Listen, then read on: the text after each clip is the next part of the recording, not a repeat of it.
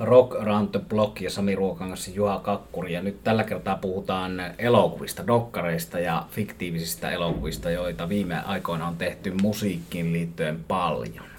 On ilahduttavan paljon ja kun kävin vähän läpi sitä, että mistä nyt puhutaan, niin huomasin sen, että tässähän tulee taas tämmöinen niin kuin runsauden pula ja, ja sanotaan, että varmasti jokunen vielä niin kuin unohtuu, koska näitä on erittäin paljon näitä, nyt näitä musaan liittyviä dokkareita ja fiktiivisempia juttuja, ja sehän on niin kuin ihan loistohomma, että niitä on. Paitsi tietysti sen takia, että meillä on jotain asiaakin, asiaakin kerrottavana, mutta se, että, että se on aina niin kuin hienoa, että musiikkia nostetaan esille. Kyllä, ja tosiaan tuossa Yle Areena on yksi näistä kanavista, joka on ainakin omassa somekuplassa niin, niin kovasti tota esillä sillä tavalla, että ihmiset ovat kiitollisia Ylelle siitä, että kuinka nopeasti nämä tulee nämä leffat, että, että huomasin kyllä, että Setset Top-dokkari, mikä oli erinomainen Sam Dunnin, joka on tehnyt Rassista ja Iron Maidenista ja heavy-musiikista yleensä näitä ja dokkareita. Alice Cooperista hän on tehnyt kanssa kanadalainen Sam Dunni, oli tehnyt sen Setsetopin, niin se tuli Yleltä sillä tavalla, no, että se oli jo tullut Suomessa Yle Areenasta ja teemalta, kun siitä tota, Jenkeissä vasta esiteltiin traileria ja puhuttiin, että tämmöinen leffa on tulossa. Huomasin sen, että, että nopeita toimintaa. Ja sitten oli tämä Lynyrd Skynyrd, eli tuota, Southern Rock-legenda-bändin lentoonnettomuuden ympärille keskittyvä dokkari tuli ihan tässä äskettäin ja kans sai suuren huomion ja olen kuullut levykauppiailta, että nämä näkyvät suoraan myynnissä ja, ja täällä kirjastossa, Tikkurilan kirjastossa tuota, sanoi kaveri, että näkyy lainauksissa heti, että viikonloppuna tuli Lynyrskynyt dokkari, niin maanantaina haetaan levyjä. Joo, ja se esimerkiksi just tämä dokkari, niin sen hienoushan oli, paitsi siinä tietysti, että siinä kerrottiin yhtyeen tarina, niin tuotiin niin kuin sitä yhtyeen monipuolisuutta ja syvintä olemusta esille. Että bändi oli niin kuin paljon muutakin kuin se, että ollaan etelästä ja juodaan viskiä ja soitetaan peruskomppia. Kyllä.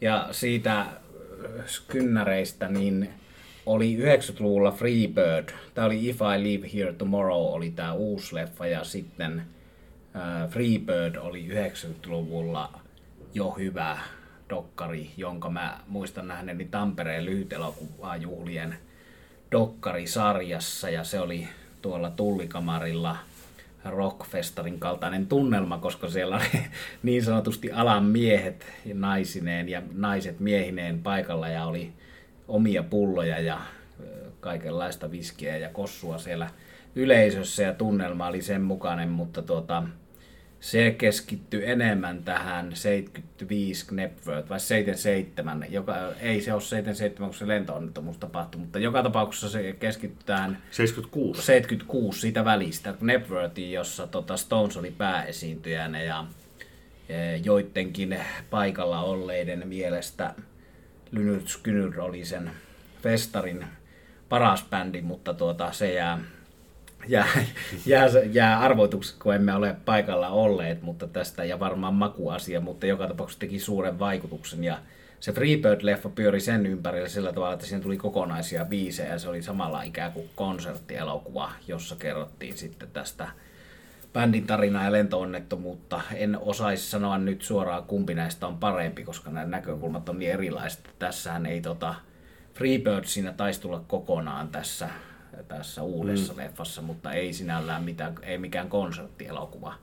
Sittenhän näissä tullaan tietysti siihen kysymykseen, että kun tarina lopetetaan vuoteen 77 nopeasti, vaan nopeasti vihjataan se ikään kuin loppu jälkipusanoissa, että sitten tuli vielä Tribuuttu Lynyrd ja tämä Tribute-bändi, joka jatkaa nimellä Lynyrd että joskus sitten näissä voisi olla jatko-osan paikka, jossa kerrottaisiin tapahtumia pitemmälle vielä. Että aika monet näistä näistä tota, sinällään ansiokkaista viime vuosien dokkareista keskittyy johonkin lyhyeen jaksoon, mikä tietysti on ihan.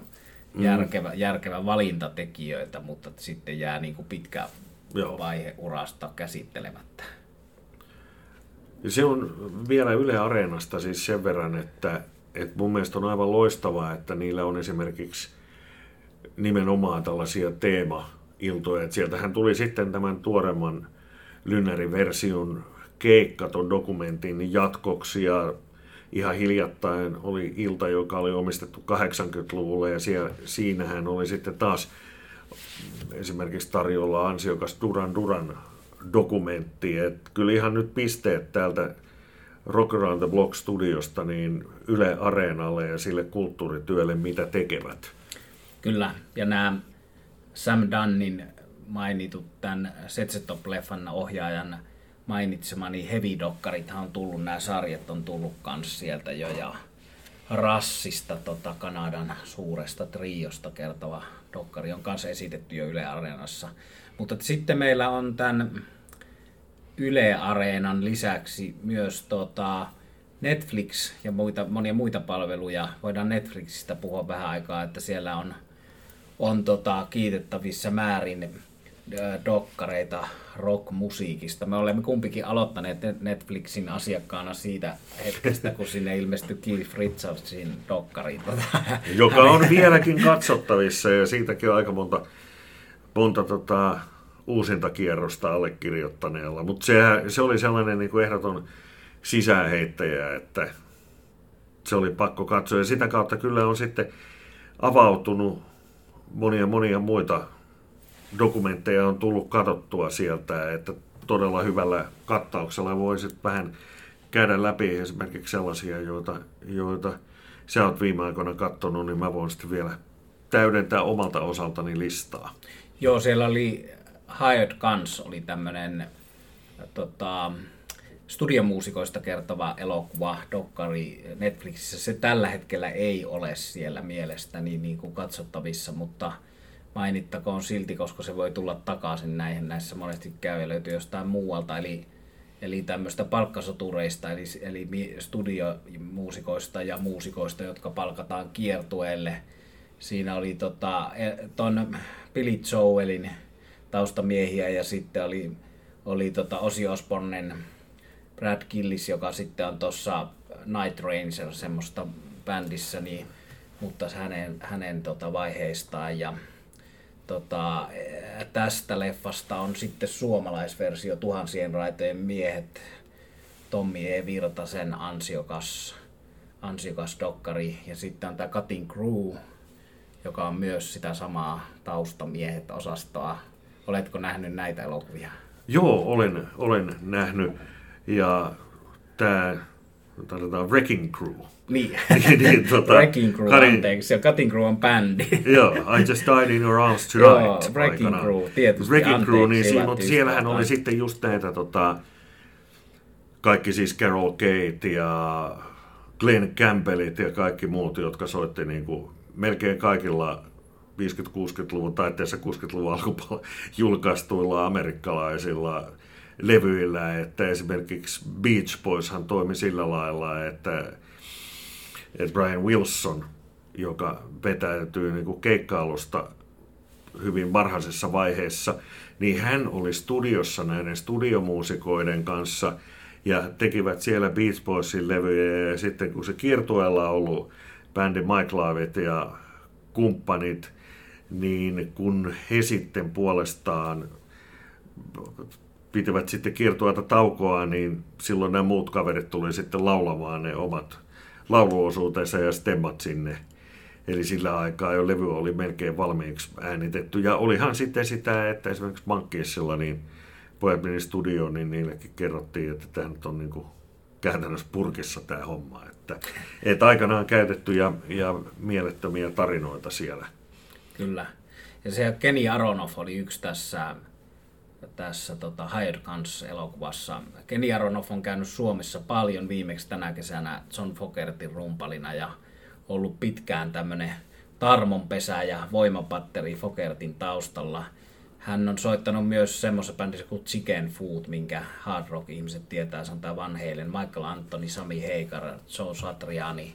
Ja sitten siinä oli tuota, toi äh, Red Hot Chili Peppersin, tämän Will Farrell näyttelijän kaksosolento, rumpali, rumpali joka tota, ei si, välillä pystynyt Red Hot Chili Peppers tuota, kiireiltänsä soittaa Chicken Foodissa. Me ystäväni Bloomberg Akin kanssa nähtiin Lontoossa Chicken Food, jossa oli Kenny Aronoff. Ja vaikka hän on studiomies, hän osasi kyllä jammailla pirun hyvin. Tota, paukuttaa vapaammin tolleen ton Satrianin ja Michael Antonin Jack Daniels pullon muotoisen passon mukana siinä. Hän oli Aronoff yksi tämän Hired kanssa elokuvan päähahmoja. No sitten Netflixissä on Eh, elokuva Robert Johnsonista, joka on tämä blues-musiikin historian mystisin mies, eli, eli tota, hänen kuolemaansa liittyy myyttiä ja hänen soittotaitoonsa niin, liittyy tämä, tämä tota, pirulle, pirulle tuota, sielun myyminen vastapainona taidoista ja tämähän on liitetty jo ennen Johnsonia muutamaan muuhun ja hänen jälkeensä muutamaan muuhun. Ja sitten on tehty Ralph Macchio, Steve Vai versiot 80-luvulla, jossa Karate Kid soitteli Steve Vaita vastaan risteyksessä. Mutta siis tämä kannattaa kaikkien tuota, ihan yleissivistykseen, yleissivistykseen kuuluvasti katsoa tuolta Netflixistä Devil at the Crossroads. Robert Johnson. Sen dokkarin ainoa huono puoli on se, että siinä ei ole Keith Richards mukana rollari osasto pitäisi olla ehdottomasti.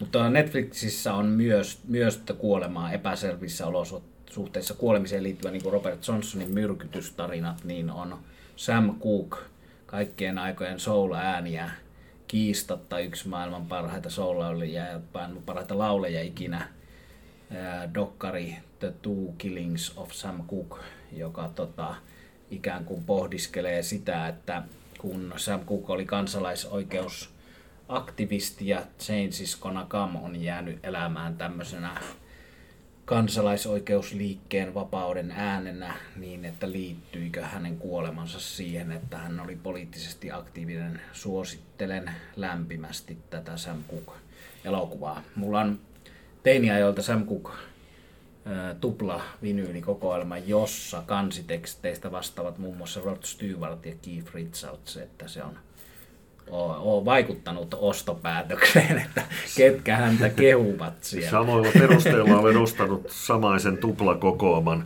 Ja muita sitten tietysti vielä voisi mainita aivan loistava John Coltrane-dokumentti Chasing Train. Ja sitten Netflixistä löytyy myös dokumenttia Sinatrasta ja, ja tietysti ja Beatlesista. Ja tietysti täytyy mainita sitten se, että, että myös hip-hopiin ja räppäreihin liittyviä dokkareita löytyy, että aika laajalla kattauksella. Vahva suositus myös tästä ja, ja pisteet myös niin kuin Yle Areenalle. Ja vielä Netflixistä sitten ehkä sanottakoon se, tähän siirrytään nyt dokkareista puhumaan vähän näistä fiktiivisistä elokuvista, eli Mötley Crue-elokuva. Mä olin, kiitoksia vaan Yleisradio, olin tota Ylellä puhumassa Mötley Cruen useamman kerran tavanneena siitä elokuvasta, eli tämä The Dirt, eh, heidän elämänkertakirjan fiktiivinen filmatisointi, eli liikutaan dokkarin ja fiktiivisen elokuvan rajoilla siinä mielessä, että tehdään tämmöisestä elämänkertakirjasta, joka on ikään kuin olevinaan jossakin määrin totta. Kaikki sen kirjan lukeneet kyllä ymmärtää, että se on liioteltu varmasti yhtä ja toista kuviota ja bändin jäsenet muistaakin tarina eri tavalla, mutta siinä leffassa The Dirt... Jokainen keskenään. Niin, The Dirt on niin kuin Nicky Sixin pää, päähahmona ja hän kertoo bändin johtajana sitä tarinaa ja jako, jakoi ja jakaa edelleen mielipiteet, mutta tuota, mä pidän sitä omassa genressään ihan onnistuneena teoksena, kun ei ota liian vakavasti sitä elokuvaa eikä elämää, eikä tätä kyseistä bändiä kannata ottaa liian vakavasti, koska se ei sitä kestä sitä vakavampaa tarkastelua, mutta tuota, eikä ole tarkoituskaan. Mutta siis, muistan, kun 2005 oli Sweden Rockissa Mötley Crue ja haastateltiin heitä ja MTVlle Heinosen Janne, nykyisen Janne Kodenaun kanssa, niin tota, he silloin oli laittamassa MTVlle sitä leffaa, mutta sitten MTV on matkan varrella muuttunut sellaiseksi, että Mötley Crue ei halunnut elokuvaansa julkaista MTVn tosi TV-realitin keskellä, vaan halusi, että tämä on jotenkin tekemässä musiikin kanssa. Ja sitten lopulta löytyi toi Netflix tekemään sen ja siinähän on tätä räppäriporukkaa näyttelemässä, tota, että nämä menee yli näiden rajojen, niin kuin sanot, että on rap-artisteista leffoja Netflixistä, niin yksi näyttelee siinä Mötley Crue-elokuvassa. Mutta näitä fiktiivisiä, ja nyt tietysti sitten siitä Mötley Crue-elokuvasta päästään Queen-elokuvaan Bohemian Rhapsody, joka me ollaan kyllä käsitelty jo sen verran kattavasti Rock Around the Blockin podcastissa, että ei muuta kuin, että se on vaan vielä edelleen kannattaa katsoa uudestaan ja uudestaan tai eka kerran, jos ei ole nähnyt. Ja nyt sitten on Elton Johnista, sitä mä en ole nähnyt vielä. Se on myös näkemättä, eli Rocket Man, ja sehän on Elton Johnin tarina. Elton John on tietysti ajankohtainen, kun tuossa hiljattain julkistettiin nämä tulevat vähän vajaan vuoden päässä hämöttävät Suomen keikat. Eli Elton Johnhan on jäähyväiskiertueella, että nyt sitten kannattaa niitä lippuja hommata, koska mä uskon, että Elton Johnin tapauksessa jäähyväiskiertue on jäähyväiskiertue, että sitten hän on monia, monia, monia muita art... no niin, talviköhä, tai tuommoinen, kun ei ole kunnon talvi, vaan tuollainen sadetalvi, niin vähän köhä, mutta siis monet, monet artistit on tehnyt näitä, ties monettako peräkkäistä jäähyväiskiertuetta, mutta Elton John on kyllä nyt ihan oikeasti laittamassa ainakin julkisten esiintymisten osalta pianot naftaliiniin, eli kannattaa käydä. Rocket Man, Elton John elokuva samassa hengessä kuin Queen, eli siinä on se on niin näytelty, näytelty, käsikirjoitettu juttu toki pohjaa hänen elämäänsä, johon liittyen on ihan tässä hiljattain tullut elämän kertakin ja Suomikin on esillä ja samassa yhteydessä mainitaan alkoholi. Mutta sitten tota, yksi kans tämmöinen osittain fiktiivinen, niin ihan hiljattain sai Suomen ensi tämä paljon Bruce Springsteenin musiikkia sisältävä Blinded by the Light pohjaa tosi tapahtumiin ja elokuvassa on, on sitten tämmöisen Javed-nimisen britti pakistanilais muslimikaverin tar, tarina, eli tota, perhe ja varsinkin isä on hyvin tämmöinen niin kuin perinteinen ja pakistanilaisista arvoista kiinni pitävä. Ja kaverilla on sitten, siis tämä tapahtuu Lutonissa 87-88 ja, ja siellä sitten tietysti tällaisen niin kuin ankaran isän ja, ja niin kuin kulttuurien ristiriitaisessa ilmapiirissä, jota tietysti sitten vielä omalta osaltaan niin kuin värittävät paikalliset skinheadit, niin tässä sanotaan sekamelskassa tämä Javed kuulee sitten erään kaverinsa suosittelemana Bruce Springsteenin musiikkia ja siitä hän aukeaa sitten hänelle ihan, ihan muunlainen maailma. Ei kerrota siitä sen, sen enempää, koska se on nyt ihan tuore, tuore leffa ja elokuvateattereissa kannattaa mennä katsomaan, vaikka siellä on traagisia, traagisiakin asioita, niin kuitenkin sellainen hyvän mielen, mielen leffa. Ja toinen vastaava, jonka mä näen kesällä, se sellainen elokuva kuin Yesterday, jossa oli sitten taas Beatlesin musiikkia. Ja tässähän oli kehitelty sitten sellainen tarina, että, siinä on tällainen niin kuin muusikko, jonka ura ei meinaa oikein aueta ja hänellä on sitten tällainen manageri, manageri tyttö, joka koittaa hänelle keikkoja järjestää ja kaveri jää auton töytäsemäksi, lyö päänsä ja kun hän herää, niin hän herää maailmaan, jossa tota, ei ole niin kuin ei Googlesta löydy eikä ihmisten muistikuvasta niin mitään Beatlesiin viittaavaa. Ja niinpä hän rupeaa sitten näitä Beatlesin kappaleita esittämään. Ominaan saavuttaa suuren suosion. Tämä tyttöystäväksi halunnut managerityttö jää tietysti siinä sitten vähän sivuun ja, ja sitten kaveri tulee, mä koitan pitkää tarinaa lyhentää, kaveri tulee katuman päälle ja tunnustaa, ja, ja siinä yhteydessä muuten selviää, että maailmassa on kaksi muutakin, jotka vielä, joilla on muistikuva Beatlesista, ja lopussa tietysti sitten rakkaus voittaa, ja ainoa Beatle, joka siellä vilahtaa yhdessä kohtaa, niin on eräs silmälasipäinen kaveri, josta tulikohan siitä nyt sitten taidemaalari, kun Beatlesia ei ollut olemassakaan. Mutta jos te Yesterday näkee, niin kanssa ihan hyvä fiiliksen elokuva. Sanotaan, että sellaista niin kuin positiivista, hömppää on väärä, väärä sana, mutta joskus voi katsoa myös sellaisia elokuvia, joita katsoessa ei, ei ahdista eikä, eikä pelota. Mutta tämän vuoden tosiaan tällaisia niin kuin Blinded by the Light ja Yesterday – ja Springsteenistä tietysti vielä sen verran, että Western Starsistahan, eli tästä tuoreimmasta studioalbumista, niin siitä on myös leffaversio, jossa on tarinaa ja live-versiot. Ja tällekin elokuvalle, joka on muuten Bruce Springsteenin ohjaus, niin sille on tulossa jotain Suomen esityksiä. Kiinnostaa kyllä ja kannattaa rakkaat kuulijat, paitsi että kuunnellaan Springsteenia, niin toi elokuvan nimi, kappale Blinded by the Light, Manfred Mann's Earth Band teki itin, ja se on valtavan hieno, hieno versio ja yksi mun suosikki bändeistäni, joka on tietysti hauskasti tehnyt Springsteenin monta hyvää biisiä omina versioinaan ja teki, teki osan niistä ennen kuin Springsteen oli kovinkaan tunnettu henkilö vielä tai tunnettu muusikko. Joo, sehän oli siis ensimmäinen Springsteen-sävellys, josta tuli iso hitti Brittein saarella. Kyllä, ja Manfred Mann on vielä elossa, mutta, mutta ikä on. Mutta tota, semmoinen tuli vielä mieleen noista, että yksi suuri suosikki, niin Phil Lynott, tämä Tin Lisimies Irlannista, niin hänestä oltiin tekemässä tuommoista fiktiivistä elokuvaa, jossa piti olla tämä CSI-sarjan tummaihoinen poliisi, tota, tutkija pääroolissa, mutta siitä ei ole nyt kuulunut, mutta dokumentti on tulossa.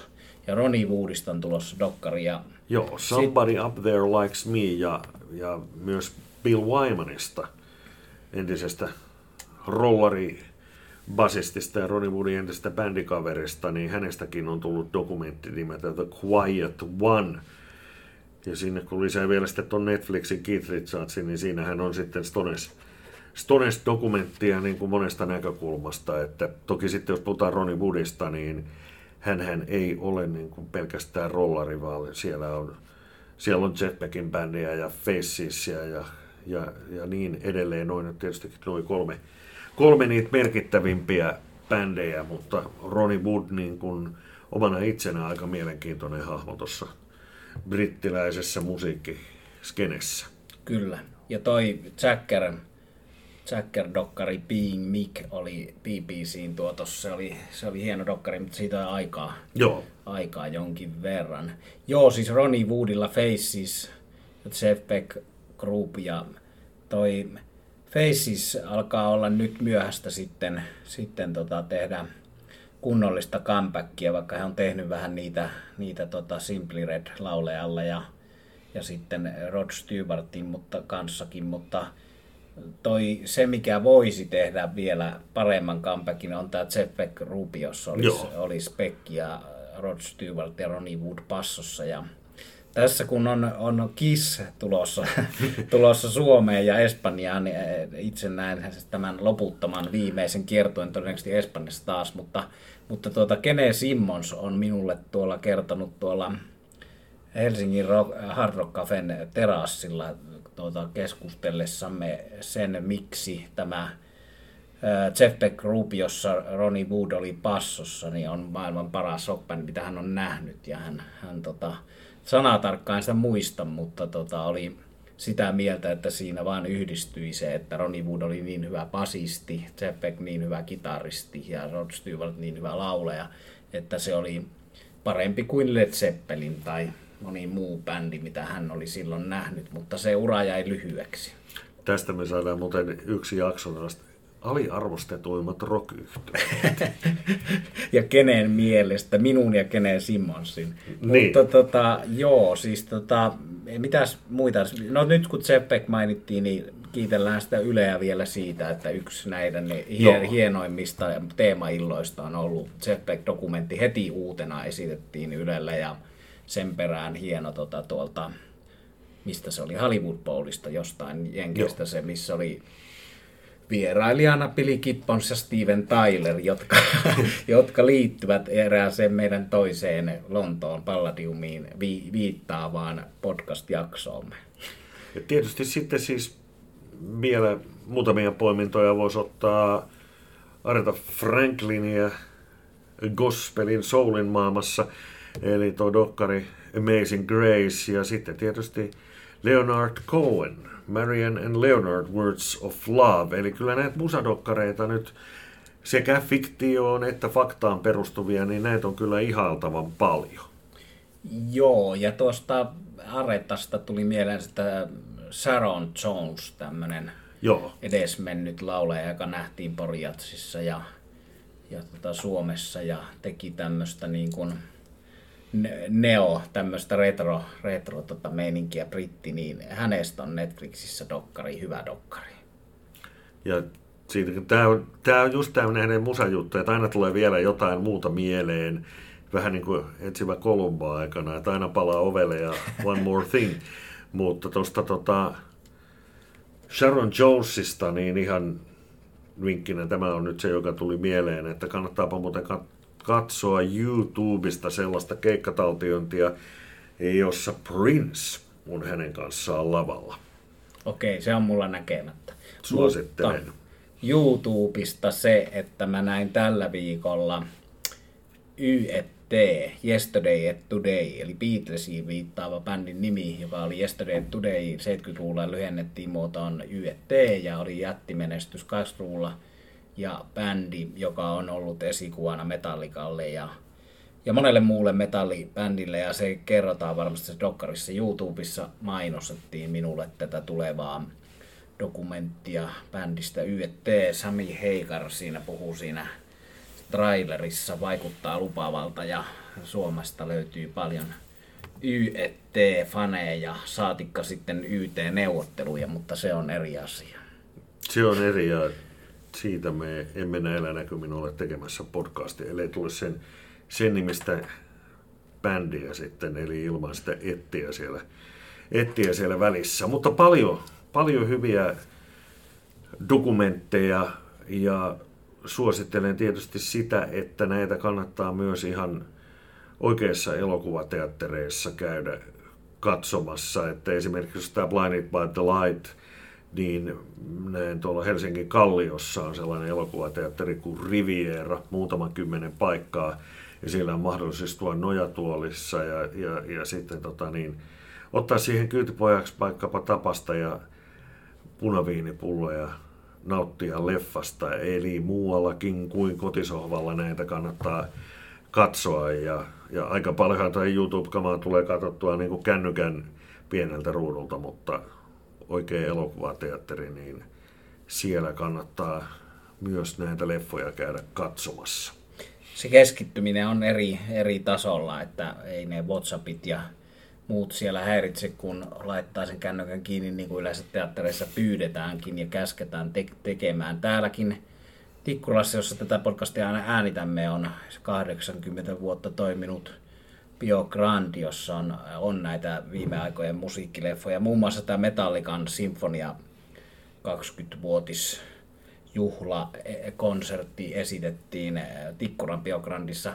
Tässä on muuten hieno, hieno tavallaan tämmöinen buumi ollut, että että viime aikoina Roger Waters Slayerin mm. keikka, näitä esitetään samana päivänä kaikkialla maailmassa ja pystyy saamaan ikään kuin tällaisen kollektiivisen sosiaalisen kokemuksen siitä, että kaikki fanit, Metallica-fanit näkee tämän saman sinfonia jutun samana päivänä eri puolilla, eri puolilla maailmaa ja kyllä tosiaan kannatamme käymään niitä ja se on siinä hienoa, että, että Finkinot ja, ja Finkinon kuulumattomat teatterit näitä esittävät. Ja sellainen idea tuli muuten tässä mieleen. Nyt me ollaan puhuttu pääsääntöisesti aika tuoreista tapauksista tai sitten muuten vaan niin kuin viime aikoina näkemistämme tai viime aikoina jollain lailla joltain kanavalta tulleista dokkareista, mutta yksi jakson aihe on tietysti se, että mitkä ovat sitten kaikkien aikojen parhaat musadokkarit. Ja siitähän voisi tietysti sitten ottaa vastaan vaikka palautetta ja voitaisiin tehdä jonkunnäköinen äänestyskin. Tehdään näin, ja siinä tullaan just tähän, että onko konserttilaukuva kuten Last Wall, Walls, Last Walls ja The Bandy Dylanin juttu, tai se, se tuota, lynnäreitten Freebird, vai onko se tämmöinen tarinan kertova. Mutta tuota, palaamme tähän. Mutta vielä sitten pikkuteatterista Orionissa näin, näin tota Froikkareista ja etenkin laulusolisti Pekka Myllykoskesta kertovan dokumentin Mystinen metsätyömies, joka tota, on kanssa hieno.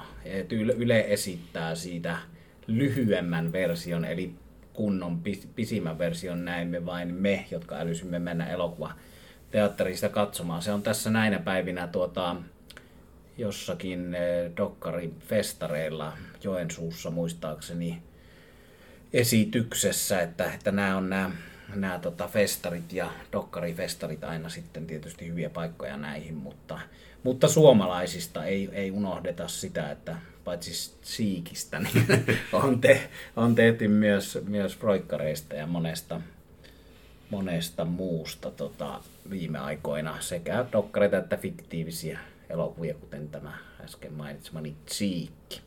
Mutta tota, ehkä näihin, näihin sanoihin ja kannustuksiin mennään juomaan pullo punaviiniä elokuvateatteriin, niin lopetamme tämän lähetyksen. Näihin tunnelmiin. Hei, kiitos kun kuuntelit. Rock around the block. Kiitos.